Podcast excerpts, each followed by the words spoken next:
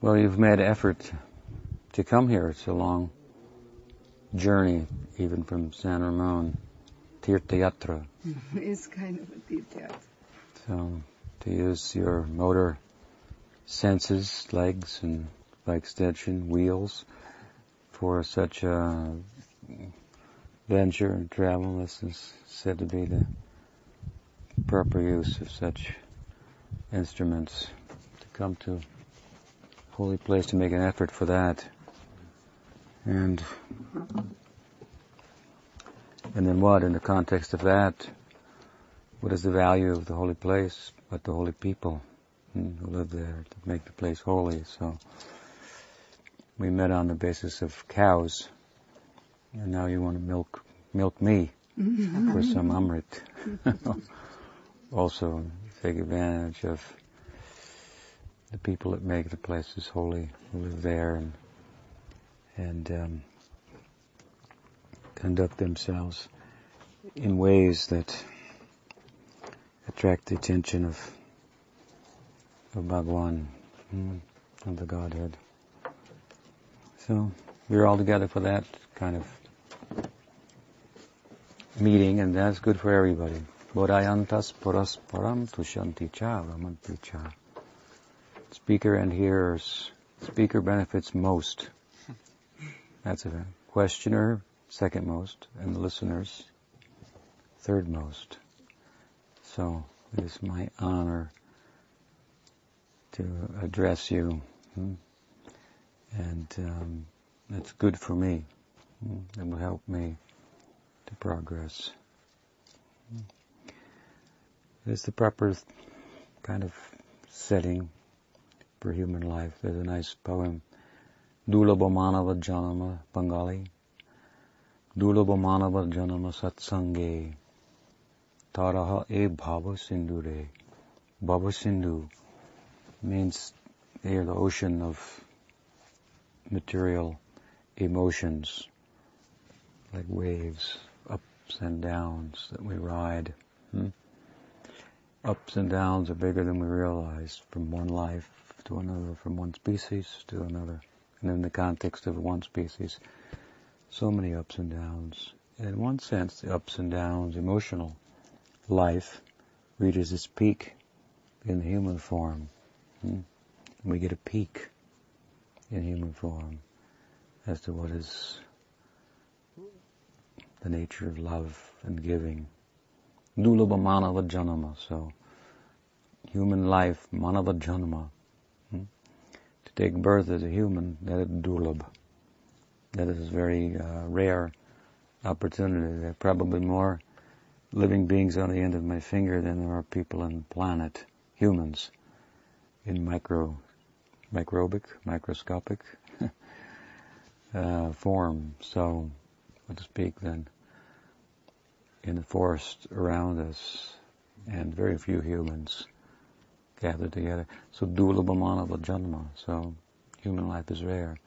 And satsange, to get human life and satsanga, sangha means to gather, to associate, and sat means for the right reason, hmm, for that which is real and meaningful.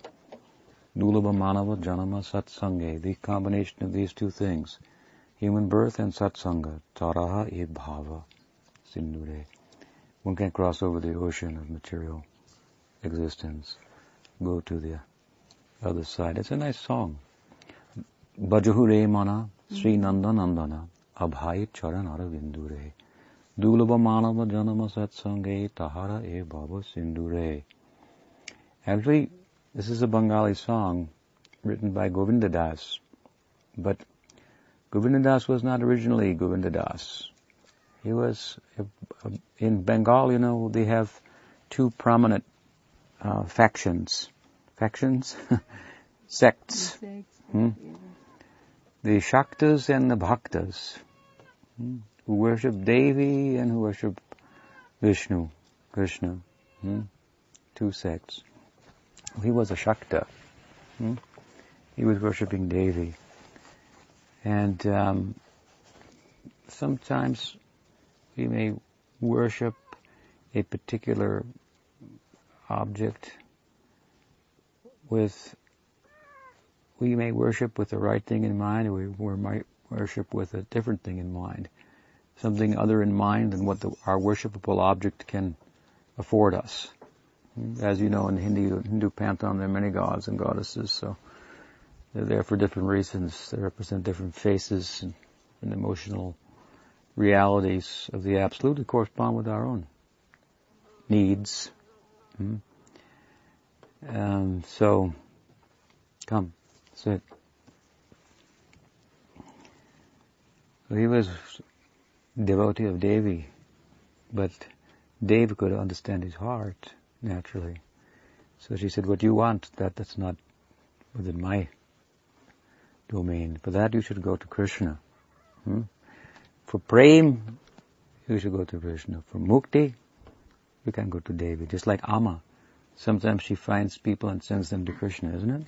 Amma's Devi and Krishna. so sometimes she says, yes, you go with the Prabhupada, he's very nice.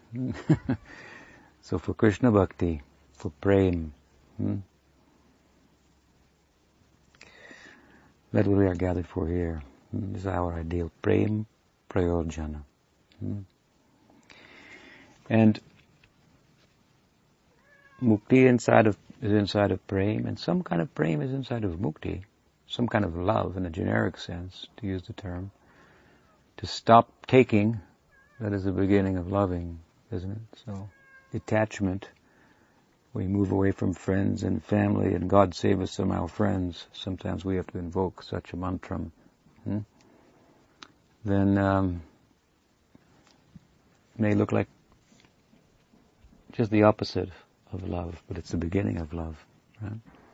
To step back enough to have the objectivity to see a thing for what it is, and then interface with it on that basis, rather than to, if we're too close to a thing, and attached to it, we can't see it for what it is. Right? Hmm. Mother named her blind son Padmalochan. Padmalochan means lotus eyes. Blind son doesn't have lotus eyes, but the mother was blind hmm, by affection. Hmm. Love turns faults into ornaments. Hmm. So mother named her blind son Padmalochan. it's a nice idea, but it, uh, illustrates the point that by attachment, we cannot see a thing for what it is objectively. Hmm? So we need to step back enough from the world to see it for what it is, and then know how to interact with it in such a way that we don't, we aren't takers and being taken from, hunters and hunted. Jivo jivasya jivanam is mentioned. Darwin said the same thing. That um, what is it? Struggle for existence. The, the, the struggle for existence, yeah. Jivo jivasya jivanam bhagavatam. One living being is food for another. Hmm? That is the material reality. So they're hunters and hunted. Here we are taking, we are living, hmm? but the living is uh, at the cost of killing. Hmm, we have to kill in order to live. So human life, we are all have human life, as I said. So we have satsanga. So these are two most valuable ingredients because human life gives us the opportunity to begin to love. As I've often said, there's a question that arises in human life. That is why. Why? Why is, is a different kind of question. The animals are asking how. But in human life, we have an existential question. Why is an existential question. Why am I? Hmm? It's a search for meaning, for purpose. So human life means it, it, it is an existential crisis for nature. Nature realizes in human life it has a soul. Hmm? And it begins to question, why? This question, this existential crisis, as I say, this is coming from consciousness. Consciousness asks this question. Therefore, in less complex forms of life, the question doesn't arise because consciousness, although there, is more suppressed by the demands that that particular housing places upon it. The demand for eating, for sleeping, for mating, for defending is there in all species of life. These are all how questions. How to eat, how to sleep, how to mate, how to protect myself. And we find that in all forms of life, the answers to these questions are built into nature. The animals know what to eat. Hmm? They know how to sleep. They know how and when to mate. And they all have a defense system built in. Here we have a lot of skunks. They have a system. Hmm? Lifting the tail and spraying. It's not a good system. Hmm? Neither any of these protective systems are good in the ultimate sense. Right? To a point, nature has allowed us some facility to protect ourselves. But the whole show cannot be maintained. Hmm? Bodily existence and changing bodies is there. And the human body, as I say, that is a great opportunity. And there another question arises. Why? This is not answered by nature because it's not a material question. It's a question of consciousness. In human life we find self-identity self-consciousness, sense of I am. Hmm? And why am I? And why keami kene jarta patrai? Why I have to suffer? Hmm? So this question, that cannot be answered by nature. Nature answers the questions how. For all species of life. We also have how questions. We also have how to eat how to sleep, how to mate, how to defend, and we're very confused about it. Much more so than the animals. You'd think, well, we are more evolved, we should know how better how to eat, how to sleep, how to mate, how to defend. But on the in the pharmacy, you can find one shelf of how to sleep, one shelf how to how to uh, how to stay awake. Hmm. Another one how to, many thousands of books and movies, how to mate. Hmm. Much confusion about that. What to eat? Oh my God. Hmm? Eat, sleep, mate, defend. We are bewildered by these questions. Why? Another why. Why are we bewildered by these questions when it is so easily, so easily answered by other forms of life? The reason is because we do not address the why question sufficiently. Material well-being, that follows spiritual well-being. We have the why question that is prominent if we answer the why question, then the how of human life should move around that. Bhagavad has a nice saying, saying, what is that? Uh, um, tattva jignasu. Na, kamasin indriya priti. Lavo jiveta yavata. Jivasya tattva jignasu. Nato yascheha karma bhihi. Kamasin indriya priti. Indriya priti Indriya means all these senses, and priti means love. Kamasya na indriya priti. It means human life should not be used for indriya priti, for love of the senses. In less complex forms of life, that's what we find, love of the senses. And as much as there's love of the senses, attachment to sense objects, there's no giving there's no love. Hmm? I mean, we love our cows. They're special. But we never hear them say, please, or, excuse me, you go first, Mataji. No, you go first. They are driven. Hmm? Of course, our cows are special, but most cows are driven by the demands of their senses to the extent that they do not have the time to think why, to question why. Hmm? Therefore, again, human life is such a great opportunity. It's like probation. You understand? You have a chance now. Probation. How you will use that. Hmm? Whether you become free. We have a sense that freedom exists in human life. A kind of freedom that transcends the, the limits that we experience hmm? in terms of our embodiment, our, our, our nationhood, and so forth. I mean, humans, we don't find a fish wonder what it's like to fly in the sky. Neither the birds wonder what it's like to swim at the bottom of the ocean. But humans want to swim at the bottom of the ocean and fly on the top of the sky. We have a sense that means that, that there are all, all possibilities exist for us. Because that sense is coming from the sense of what we are. Consciousness, not matter. Hmm? It's budding, it's beginning to blossom in human form of life.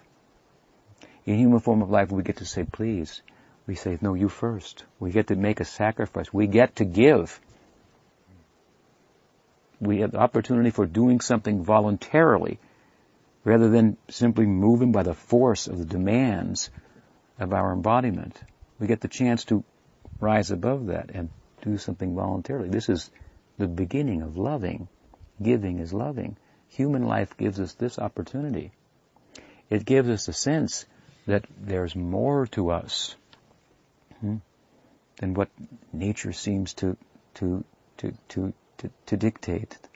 Limitations. Hmm? Actually, soul can fly in the sky, can live in the water. Not, what is it? Uh, Nainam dahati pabaka. Vedanta Shoshyat, Bhagavad Gita. Nainam chindati shastrani, nainam dahati pavaka. You cannot be burned by fire, hurt by any weapon, drowned by the water, withered by the wind, Atma. Hmm? Atma can live in the sky, in the wind, can live in the sun, in the heat, hmm? can live in the water element. Hmm? So this Atma is coming out in human life. It senses itself. It has existential crisis. Why? Hmm? This question, if we don't address it, then the lesser questions, how to eat, sleep, mate, and defend, we fail on them as well. They become very difficult questions for us. But if we press in our human life to answer the question why, hmm, then the hows in human life are answered around that. We should eat, we should sleep, we should mate, we should defend ourselves to an extent for the purpose of what? Kamasinendriya priti. If human life is not for love of the senses, what is it for? Kama Kamasinendriya priti labho jiva jivetayavad jivasya tattva jignasu. It should be lived this verse says, because human life gives us the chance to inquire about the nature of consciousness. Hmm? So, eat for that purpose, to sleep for that purpose, to mate for that, in consideration of that purpose. This is the higher purpose. It is said that we are distinguished from the less complex forms of life by reason, the faculty of reason. But if we reason merely for sense pleasure, hmm, we are nothing but a big animal. Then you become the most dangerous beast in the forest. Hmm? Is intelligence meant simply for finding better ways to serve the senses? Or can intelligence, which is hi- higher, if you will, hmm? on the material kind of ladder, we have sense objects, we have senses, we have mind, we have intellect. Mind says, I'd like to do this. Intellect says, yes, but it might not be good for you. Are we to follow the mind, wedded to the demands of the senses, or listen to the voice of intellect that says, it may not be good for you? Hmm? To be reasonable is said to be human. Hmm? And to be reasonable in the full sense of the term, then, hmm, is, is to begin to inform our giving propensity with wisdom. Wise love, in other words. Hmm? Wise love. Hmm? So human life is a special opportunity, but so much people are abusing that. Hmm? And so the world is in some peril, ruled by the beast, by the call of the wild in human dress. Our task through sadhu sangha is to go in a different direction. Yes, you can rise above nature. That sense is there. Hmm? But how to do that? by show respect to nature, you can rise above. If you love someone, it is said, what? They will tell you all the secrets. yeah, they will tell you all the secrets.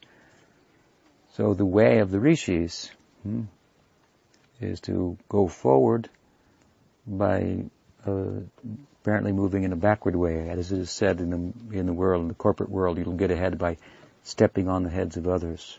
Hmm? But we think we'll get ahead by having our head stepped on hmm? by the right people. Hmm? hmm? In sadhusanga, people always putting their head on the ground, isn't it? this is how they make progress. This is how they move progressively. Not to fight with nature, but to participate in nature and find our place in the scheme of nature as human beings. Hmm? Where, as I say, this consciousness, this sense of I, I am, hmm, is budding. Hmm? Now to let that bloom and blossom by good sangha, hmm, this becomes possible. In Gyan we advance by vairagya, by detachment. In Bhakti Marg, we advance by sangha, hmm? sadhu sangha, by adding something. Hmm?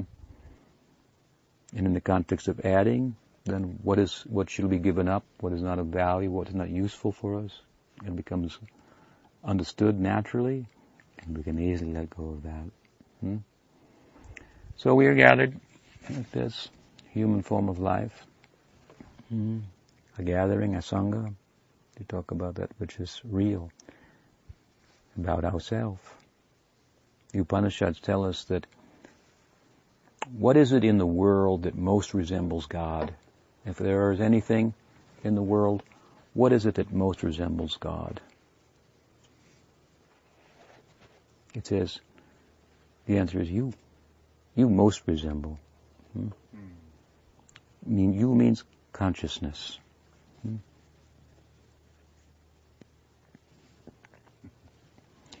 That is a beginning understanding. We may resemble God, that's true, but we may not be God. That's another philosophy. there are different ways, of course, of thinking about that. Hmm? hmm find ourselves in a predicament that would be embarrassing for God to find himself in. so consciousness we are, but spark of the fire and fire are two different, different things. Hmm. Nowadays, of course, it may be thought that these topics are not very important. They come from old books, from a backward country even, India. Hmm. Um, in a rigorously, uh, you know, uh, reasoned uh, scientific world, this may seem out of date, but the topic of consciousness, the nature of consciousness, is so current, so important. How we go about answering that, that is the only question.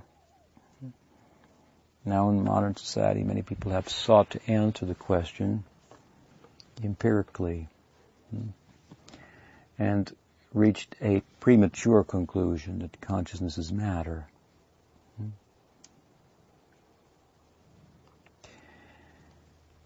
In Upanishads and in India and in other cultures as well, we find saintly people who have an experience of consciousness that um, that um, that leads them to believe that consciousness is different from matter, that consciousness is causal rather than caused. Hmm? Experience of, of downward causation, to use scientific language. That the self, this self, Atma, this consciousness, this I am, hmm? this is the basis of existence. This is the fundamental uh, uh, bottom kind of line plane out of which the world is rising and falling, rising and falling. Hmm? This is their experience. They cannot demonstrate it in a laboratory. Hmm?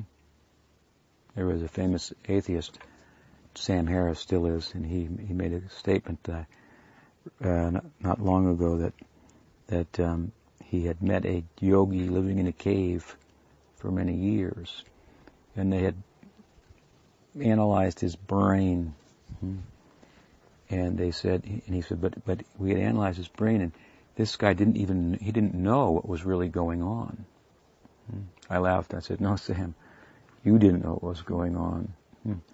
Yes, he didn't know which which which uh, which uh, neuron was firing where and when, and so forth. But what he knew hmm, was something about himself as consciousness that you will not find out in the laboratory. It's a subjective first-person experience, but we should not dismiss first-person experience too readily in our pursuit of rationality and and uh, empirically verifiable truths. After all, if we were to live on that basis, we wouldn't get up in the morning because the fact that we, the sense that we exist is a subjective reality that we cannot prove. That we live in terms of that subjective reality every day and get up and and think that our life is meaningful. Hmm? When the subjective experience of what I am is such that it expands to to such that we find ourselves connected with all things. Hmm?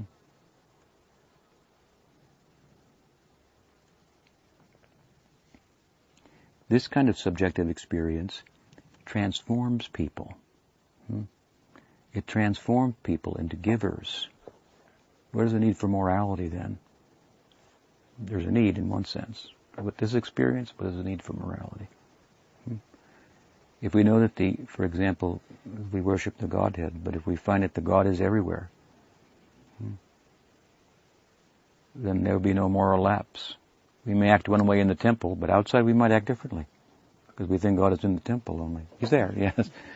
He's there to help us to experience his, the universality of his, of his reality. Hmm?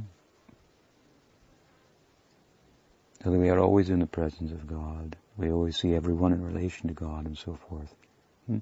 So what is the need for morality? I mean, religion is very much seen today as, as moral codes that are out, outdated in some respects and so forth. We're talking about something, something different here, where, that, that we're an experience in which morality is, is, becomes, um, um, unnecessary. Hmm. I don't mean that the saints are immoral. Hmm. There's no need for talking of, of, of don't steal when there's no one to steal from.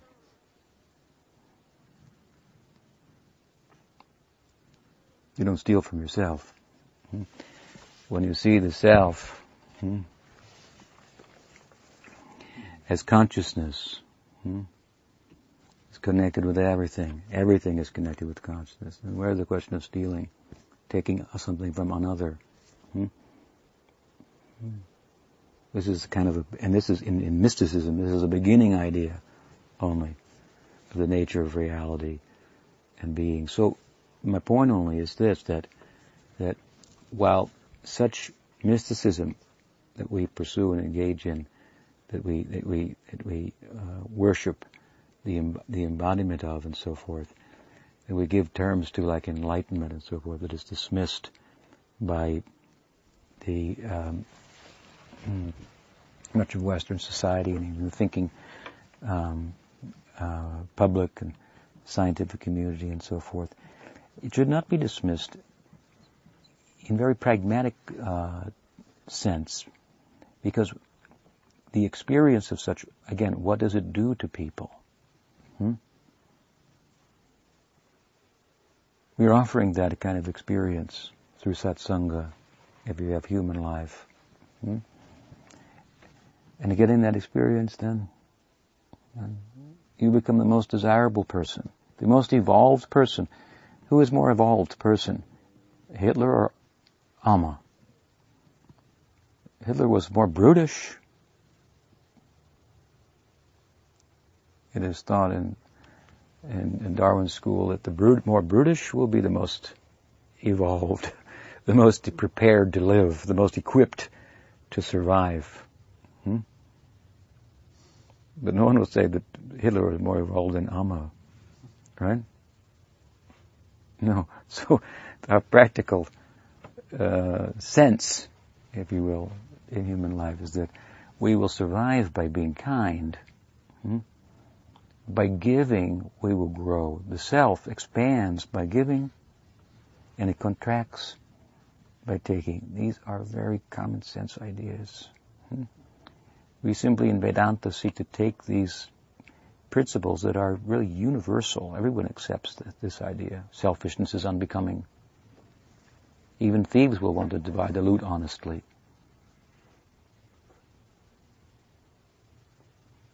So you take that idea. Now you, Vedanta, Vedanta seeks only to expand upon that idea. What are the implications of that? Hmm? To be honest, to be truthful, to, to, to give is to receive, to be selfish is unbecoming. Even thieves think that selfishness is, as I say, is unbecoming in their own circles. So these are universal principles. Vedanta seeks only not to not to attach to ourselves a belief, hmm, but to take universal experience of, of human of human consciousness. This is one example. Selfishness is unbecoming, and then develop this, the implications of this. Hmm? That's what it means to become enlightened. Hmm? You follow? It means to become a giver. Now,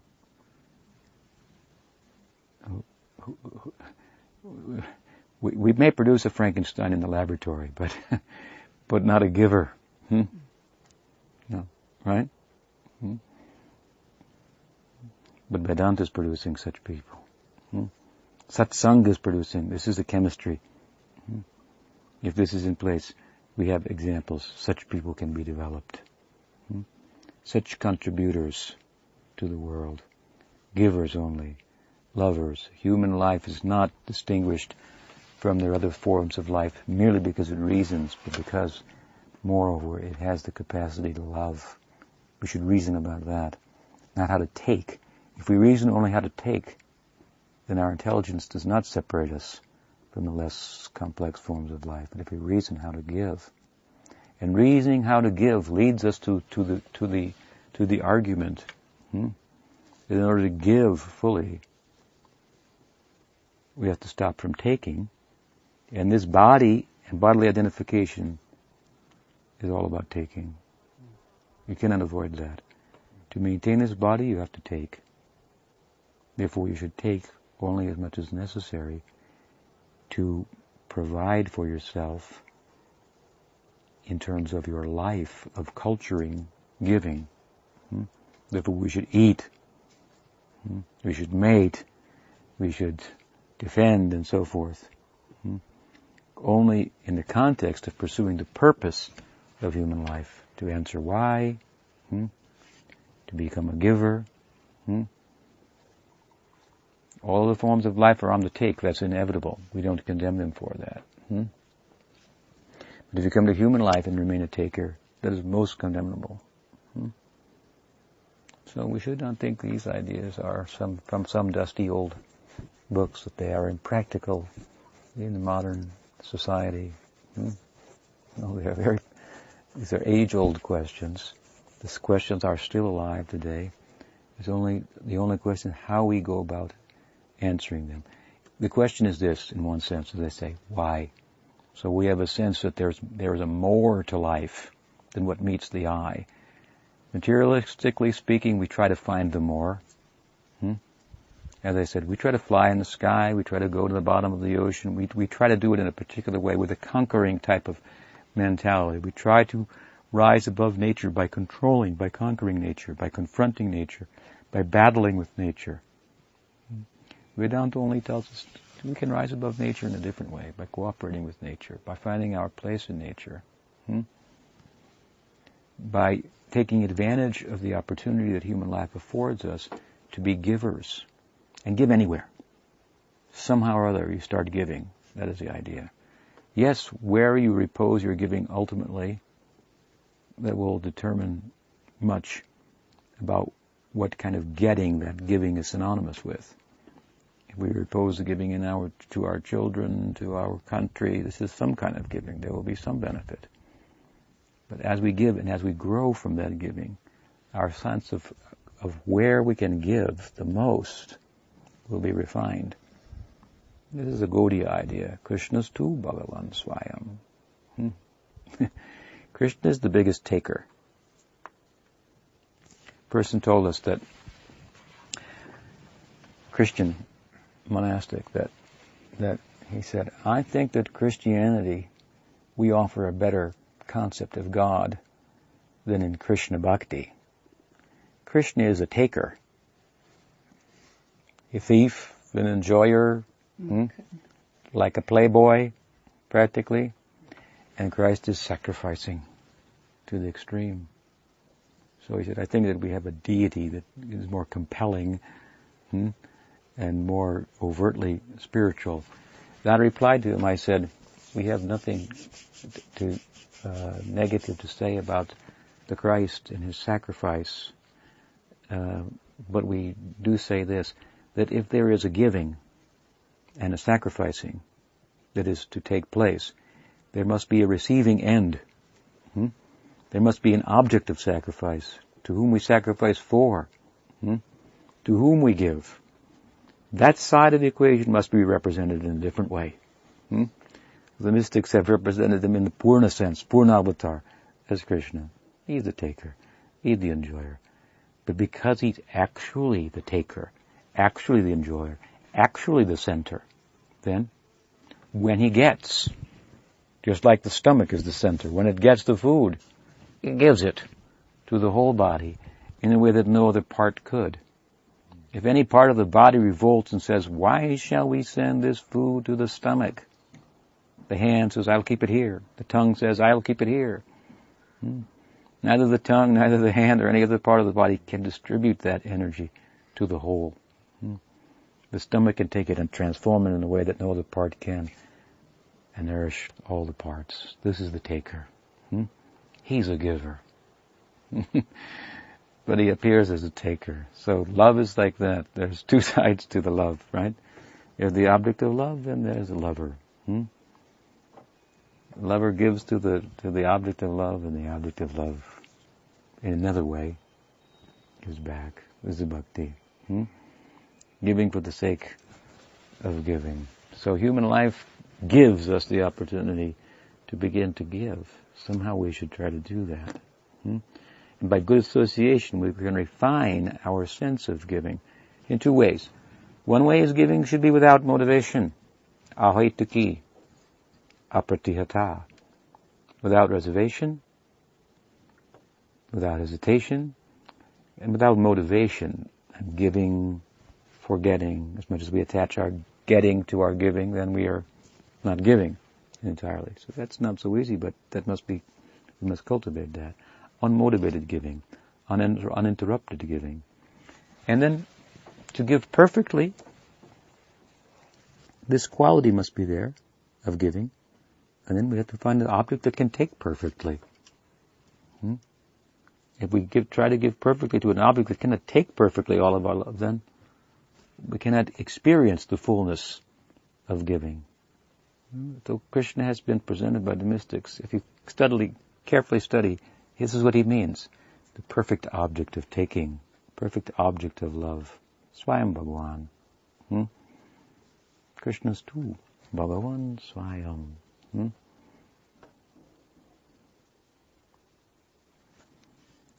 And that then, of course, that plays itself out in Leela, hmm? Leela Shankar had a nice idea hmm, in Advaita Vedanta that if you're full, why move?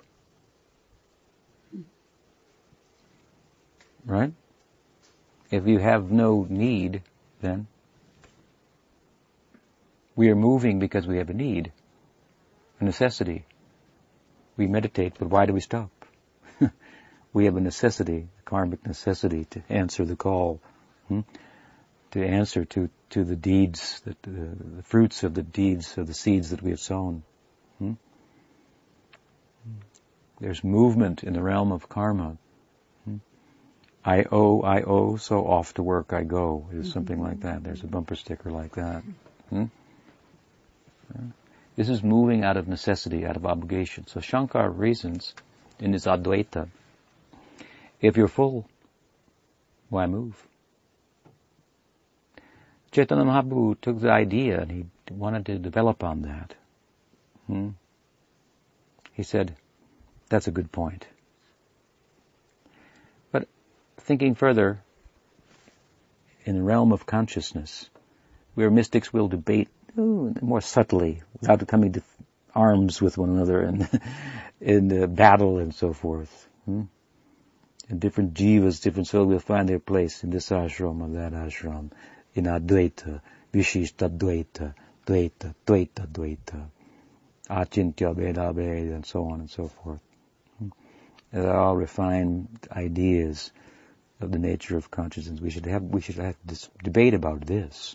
That'll be useful. That will not bring us to, to, to, um, to terrorism. Hmm? That kind of discussion, civilized discussion, the nature of consciousness. Hmm? That will, we will be peaceful from the start. the nature of consciousness. Hmm? So within that, so there's a discussion. Hmm? And Chaitanya therefore, he took this idea. He said, yes, very good. If you're full, why move?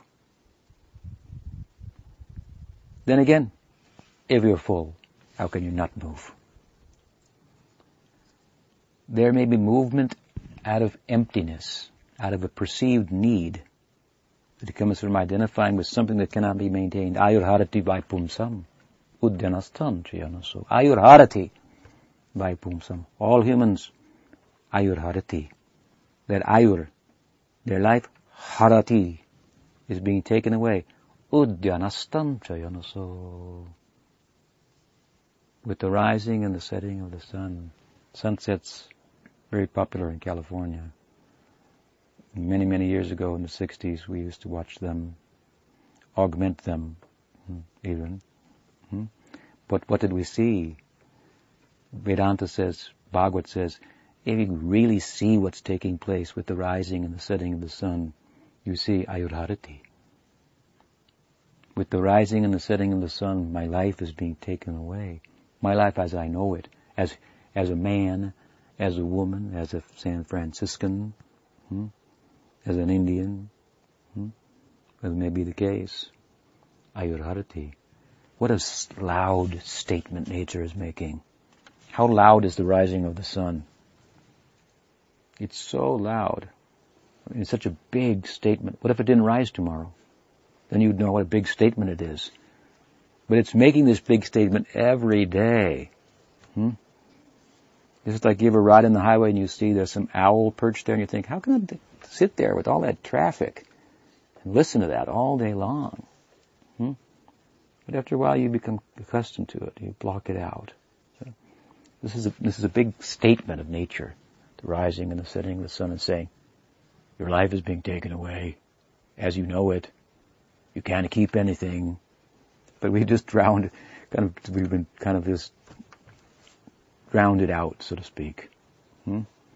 But if it didn't come up tomorrow, oh, then it would make the newspapers. Hmm? But there would be no sun to read the headlines. Hmm? Such a big thing, nature says. Ayurharati vaipumsam udyanastam jayanaso. Tasyarti achano nitya uttama sloka vartaya. It says, except for one, whose life will not be taken away, Uttama Shloka Vartaya, who's engaged in this kind of discussion. Hmm?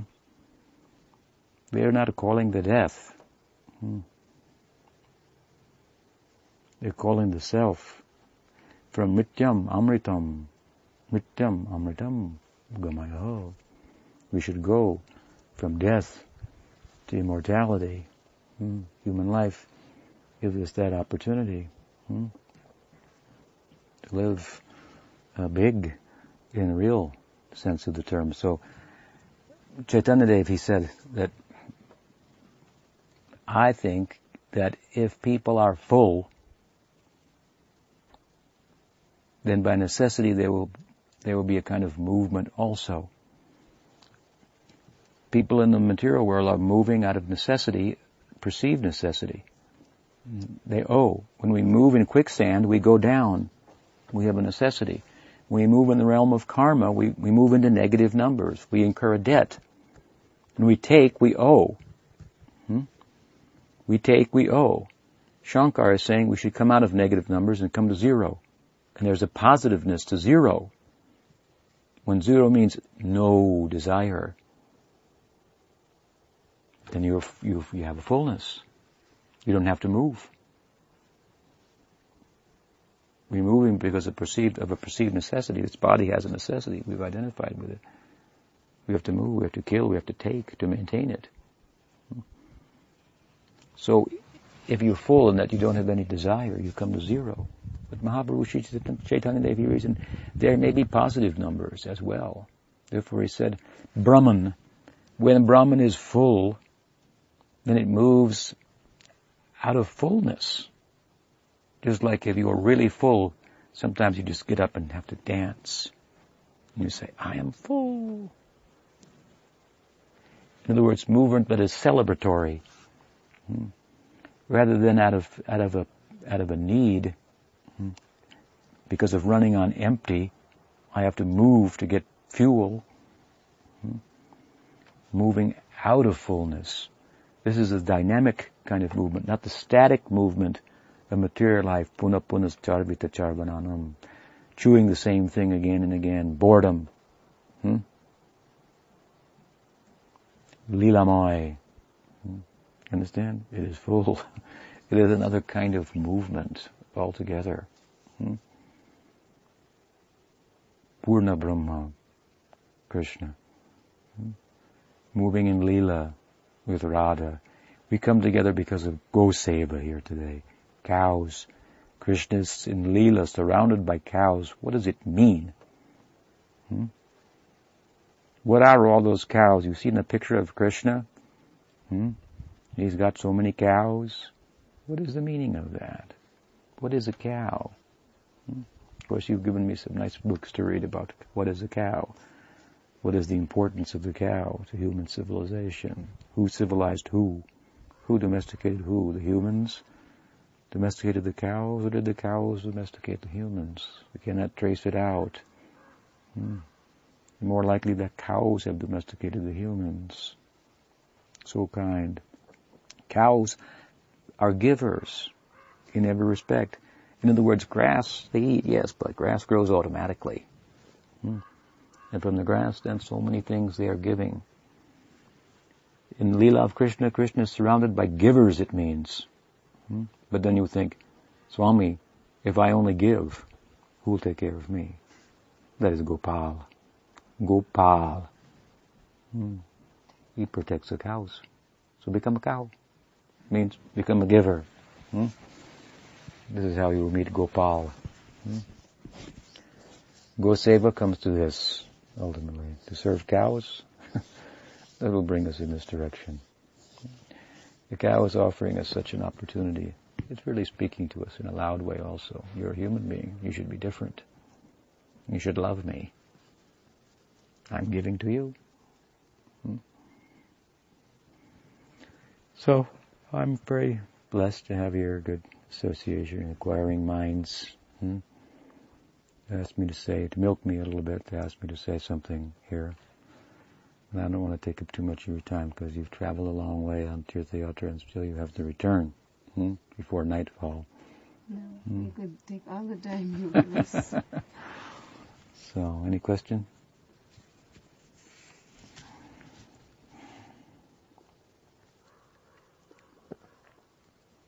So a cow, Gau, Gau Mata that has brought us all together. That's right. That have our cows, your cows. Mm-hmm. So in the realm of things and everything happening, how important do you think cows are? They're so basic. I know you've said it, but I mean, they're so intrinsic and so primal. Mm. And like you said, they teach us to be civilized, that they bring Yes. Yeah, cow marks the beginning of human civilization, where we move from hunters and gatherers to agriculture, using your head. Right? Rather than just your hands, your brain rather than just your brawn. So if humans are distinguished, as they say, some circles, from other forms of life by their by their intellect, by their reasoning power, it is the domesticated animal cow, which is the principal one, that activates that, hmm, in a sense, tilling the field with the bull. Hmm? In other words, you keep you can kill an animal and eat the eat the flesh and live for a while, or you could keep the animal and learn to till the soil, and you could get produce from that and live much longer. Hmm? You could get much more. Uh, uh, you could provide much more for yourself, in other words, than by agriculture, than by hunting and gathering. And agriculture means civilization, and then of course then there's industrial civilization. Hmm? And that's kind of heading back in the other direction in a sophisticated way. Hmm? How to be a bigger um, hunter and gatherer and, uh, and, and taker in a sense. People will argue that without industrial civilization, not as many people, the planet couldn't support as many people. But support them for what? What are we supporting people for? For what purpose? Is the purpose of human life just to live long and take? Hmm, Shankar only lived uh, 34 years. Chaitanya Dev only lived 48 years. Their, how long did the Christ live? What were their contributions? It's a matter of the number of years is not, but the quality of that. What do you do with that? Hmm? You're not interested just in extending the life as long as possible? But in doing something with the short period of time that we have as human beings. Something meaningful.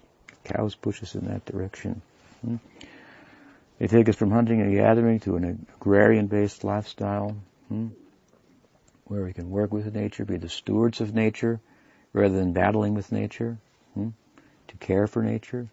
Then we cross the line into industrialization. Uh, you know, then there are tangible benefits in one sense that one cannot deny, but from the absolute perspective, how valuable they are becomes questionable. Hmm? And in the long run, of course, it, it, they may be the whole thing may be more detrimental to you. You may be able to sustain more people for a longer time to become bigger consumers, uh, only to end the whole affair untimely without anyone realizing the self. Hmm. So, cows are important. cows are important. They represent that in a big, in a big way.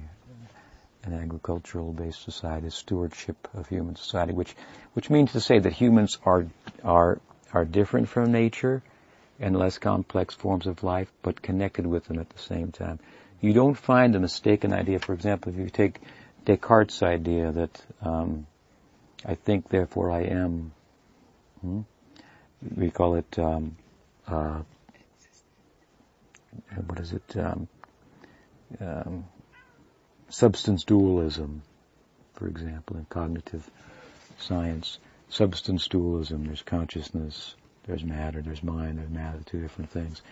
But in his thinking along those lines, which has some um, some truth to it, um, how did he relate to nature? We don't. the same idea found in Upanishads never caused the human society to to to to butcher the animals, for example, the cows, to, to pillage the earth, rape the earth, and so forth. No. Hmm? A different idea there. So, in, in Descartes, this is all moving in the direction of industrialization. India's only going there by bad association. Imagine that Gandhi, eh, eh, Gandhi had very agrarian-based, you know, ideas and so forth. Imagine if India, attaining liberation from the British, had pursued a Gandhian kind of ideal, where would it be looked, how would it be looked at today mm-hmm. if it was an environmental haven? Hmm? It would be leading the world by its example. Instead, after the British left, and everything had to have the stamp of British approval on it, even when the British were not there. That is a great shame. Hmm?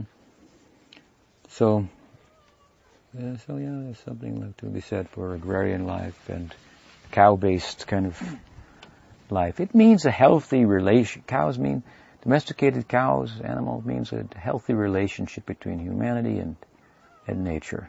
Hmm? Where humanity, humanity is distinguished from nature, it can pursue its higher nature, but not at the, in, a, in a way that it will actually realize it, and not at the cost of the earth and natural systems, without the false idea of being the God and toying with the changing the nature of nature. It is where industrialism has brought us today. Changing the nature of nature. There, you see, this is all it's about. Human life means we're like God. Because God is consciousness. We're a spark of consciousness. So we try to act like God. Hmm? And if we do that in the wrong way, hmm, then that is the modern society. You understand? And you become, try to change the nature of nature. We'll see the, see the clouds and have rain. And, you know, and so many, you may be able to do so many things, but what will be the ramifications of that in the long run? Hmm? Poor excuse for a God. That's what we'll find. Hmm? A poor excuse for a God. Hmm? Now, what they, they make Roundup, and, they, and it, Roundup makes weeds after decades that, that nothing can kill. It's, it's resistant to, you know what Roundup is from Monsanto. Then, then now they cannot kill those weeds. Those weeds will kill humans. they would, huh? Yeah. So they, then you won't be able to grow. That's, uh, so this is short-sighted. Hmm? So cow helps to give some vision. Hmm? Swamiji, uh, Bharat said something uh, just now when we were joining you. You mentioned what Srila Prabhupada said, how cows are going to sustain us the whole for the next hundred centuries. Oh no, that was, was that? that? was just about how God consciousness God will be around hmm. for, for, the next ten thousand years, 10, as long years. as teachings will be followed. So. Our teachings of Srila uh, Teachings of Krishna. Of Krishna, Krishna. Yes. Yeah, teachings of Vedanta. So we have hope then that the Kali Yuga is going to end soon. Uh, you have hope. You have sadhu sangha. You have hope. You don't have to wait for everybody else. Hmm? That's should be clear also. Don't wait for everybody else. To, to, by the time everyone gets on board, then better to be doing something else by that time. uh, it's good to be ahead of the curve. Uh, yes. Hmm. So it makes sense to me that each of us has a lot to give or has a lot to offer.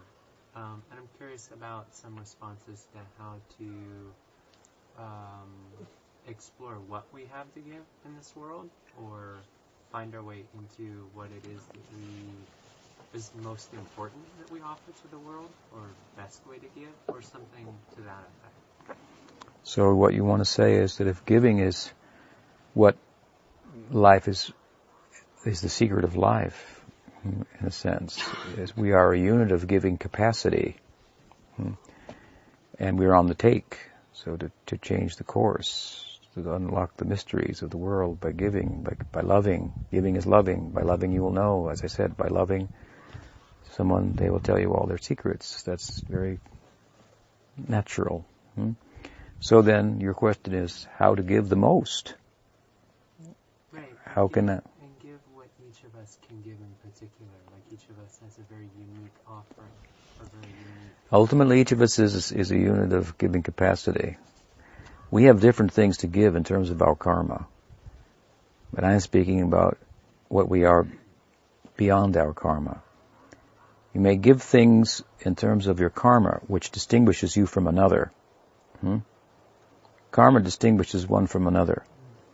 And based on that, we have a certain stock, hmm, a certain bank account of things, whether they be gross things or talents, abilities, so forth. This is all karma.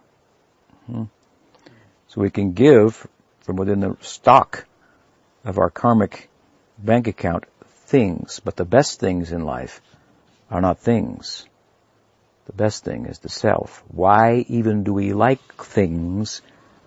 Because we extend ourselves into them. We say it's my car. If it has a flat tire, it's a big problem. If your car does, it's not a big deal for me. Why? Because it's my car, because I'm in it by my. The simple two syllable, two letter word my, one syllable, is a big thing. My, my house, my car, my wife, my boyfriend, my son, means I have gone there. Me means, self means consciousness.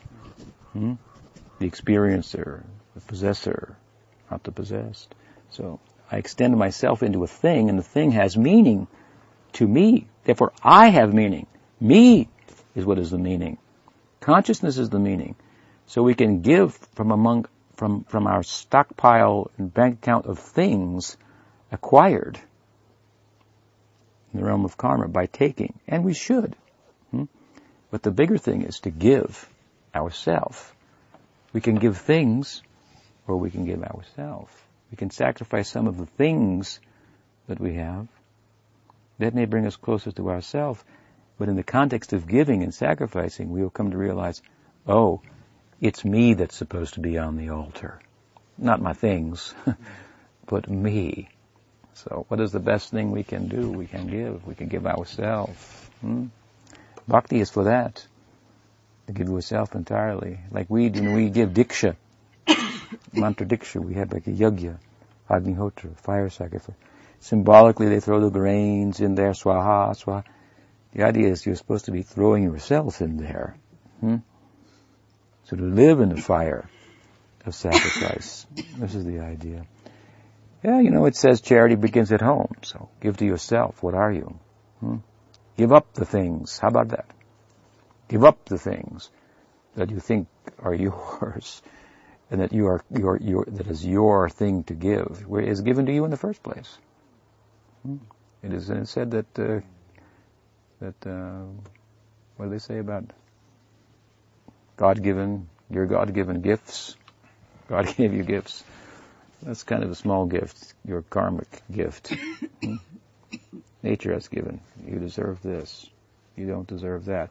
So we are differentiated by these things. As much as we can give of these things, for the sake of this, we should give even the things for the sake of this, for the sake of establishing what is truth in life. What is, that is the best thing to give to the world. If let's say, you know, well, you want to stop hunger, and you're a good cook, so maybe you should give your talents of cooking to stop hunger. Nice idea. Except that as many times as people eat, hunger will never stop. hmm? So how you will stop hunger then? This is what Vedanta is teaching. This is what Bhakti is, school is teaching. How to stop hunger. Hmm? You understand? Hunger is a, is a, is a symptom. The disease is something else. The disease is that the self is identified with matter and it has a need therefore. Hmm? So doctor, cure thyself. This is the message of the Gita if you want to give. Hmm? Give to yourself. Come out from under the things that you think are yours and know what you are. You are much more than those things and those talents and all the thinking that they are mine is distracting you from knowing what you actually are. Hmm? As I said, the best things in life are not things. We are the best things in life. Hmm? Consciousness, units of consciousness. We shall give ourselves to the whole. The part, what will be its best utilization? Here's a chair. It's made up of different parts. Let's take a part. Sometimes they fall apart, so this one seems to be intact, but we take it parts and put it on the floor. We think, what will we do with this? We take this arm off and put it there. What do we do with it? We can make some meaning out of it. We can find something to do with it. But if we actually connect it back to the chair, then oh, it's connected with the whole, of which it's a part. It has so much more meaning. Hmm? So we are the part. We must give ourselves to the whole, to the center. Hmm? Then our full utilization will be realized. So, and, and what is the center? Well, we are unit of consciousness. What does that mean? What is Atma? What is Paramatma? Let the Atma give itself to the Paramatma. Hmm? How do you do that then? Well, then, there are so many ways to do that. Hmm? In Kali Yuga, Kirtana Deva Krishnasya Mukta Sangha Param This is very popular. I'm sure Amma must like Kirtana. Oh, Isn't are very important uh, every day. Like Kirtanam. Hmm? Nam Kirtan is very powerful.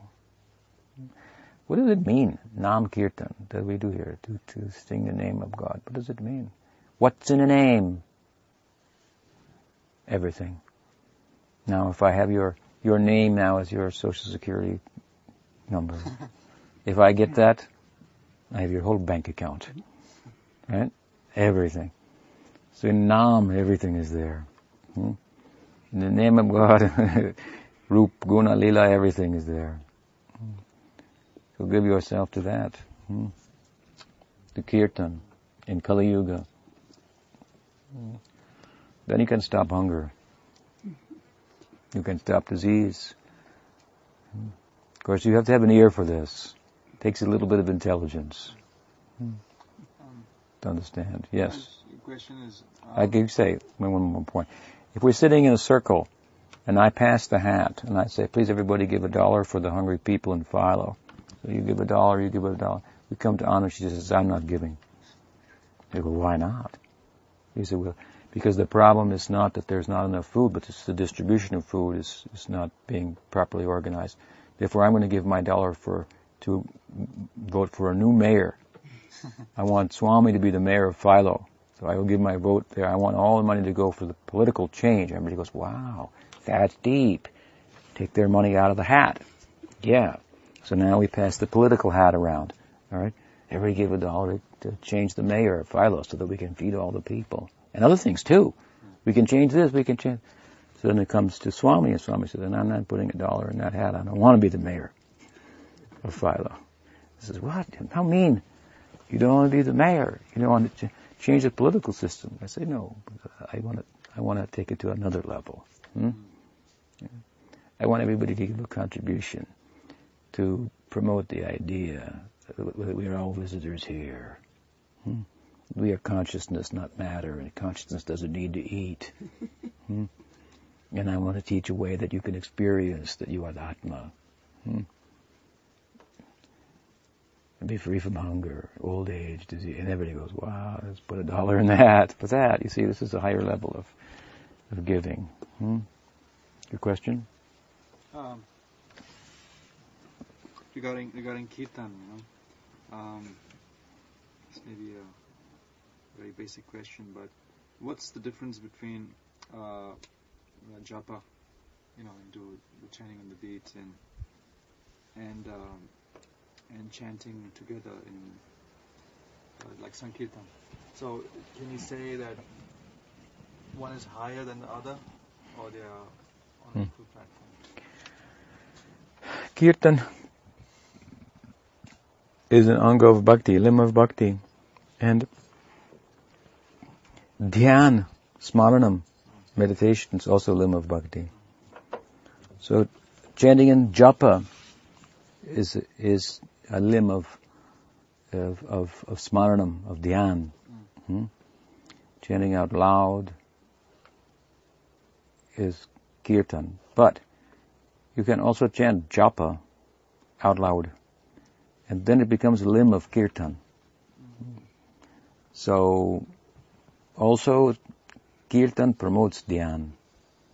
Kirtan is very powerful. Its efficacy is, is, is, is, is great in this age.